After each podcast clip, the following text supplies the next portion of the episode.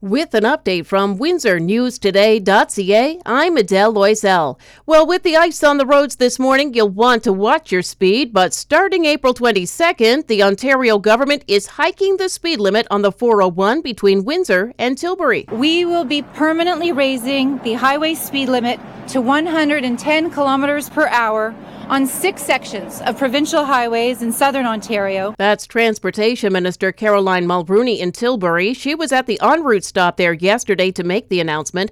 The other stretches are on the four oh two from London to Sarnia, a stretch of the Q E W between Hamilton and Saint Catharines, the four seventeen in the Ottawa area, and the four oh four.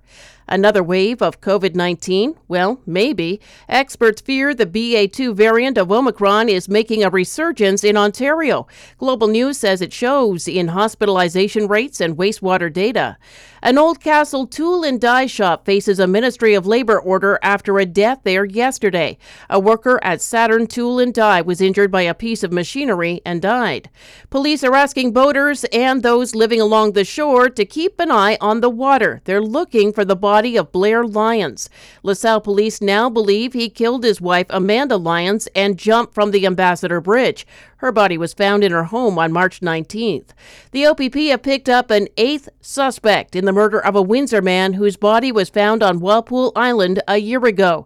That's Oyebode Oyenuga. A Kitchener man is the fifth person to be charged with first-degree murder. He was arrested in Sault Ste. Marie.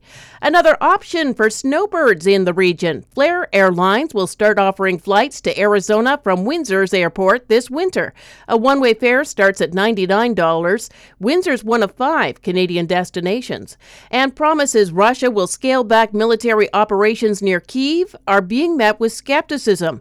The Associated Press says Russia made the pledge during peace talks in Istanbul, but there's little sign that it actually is.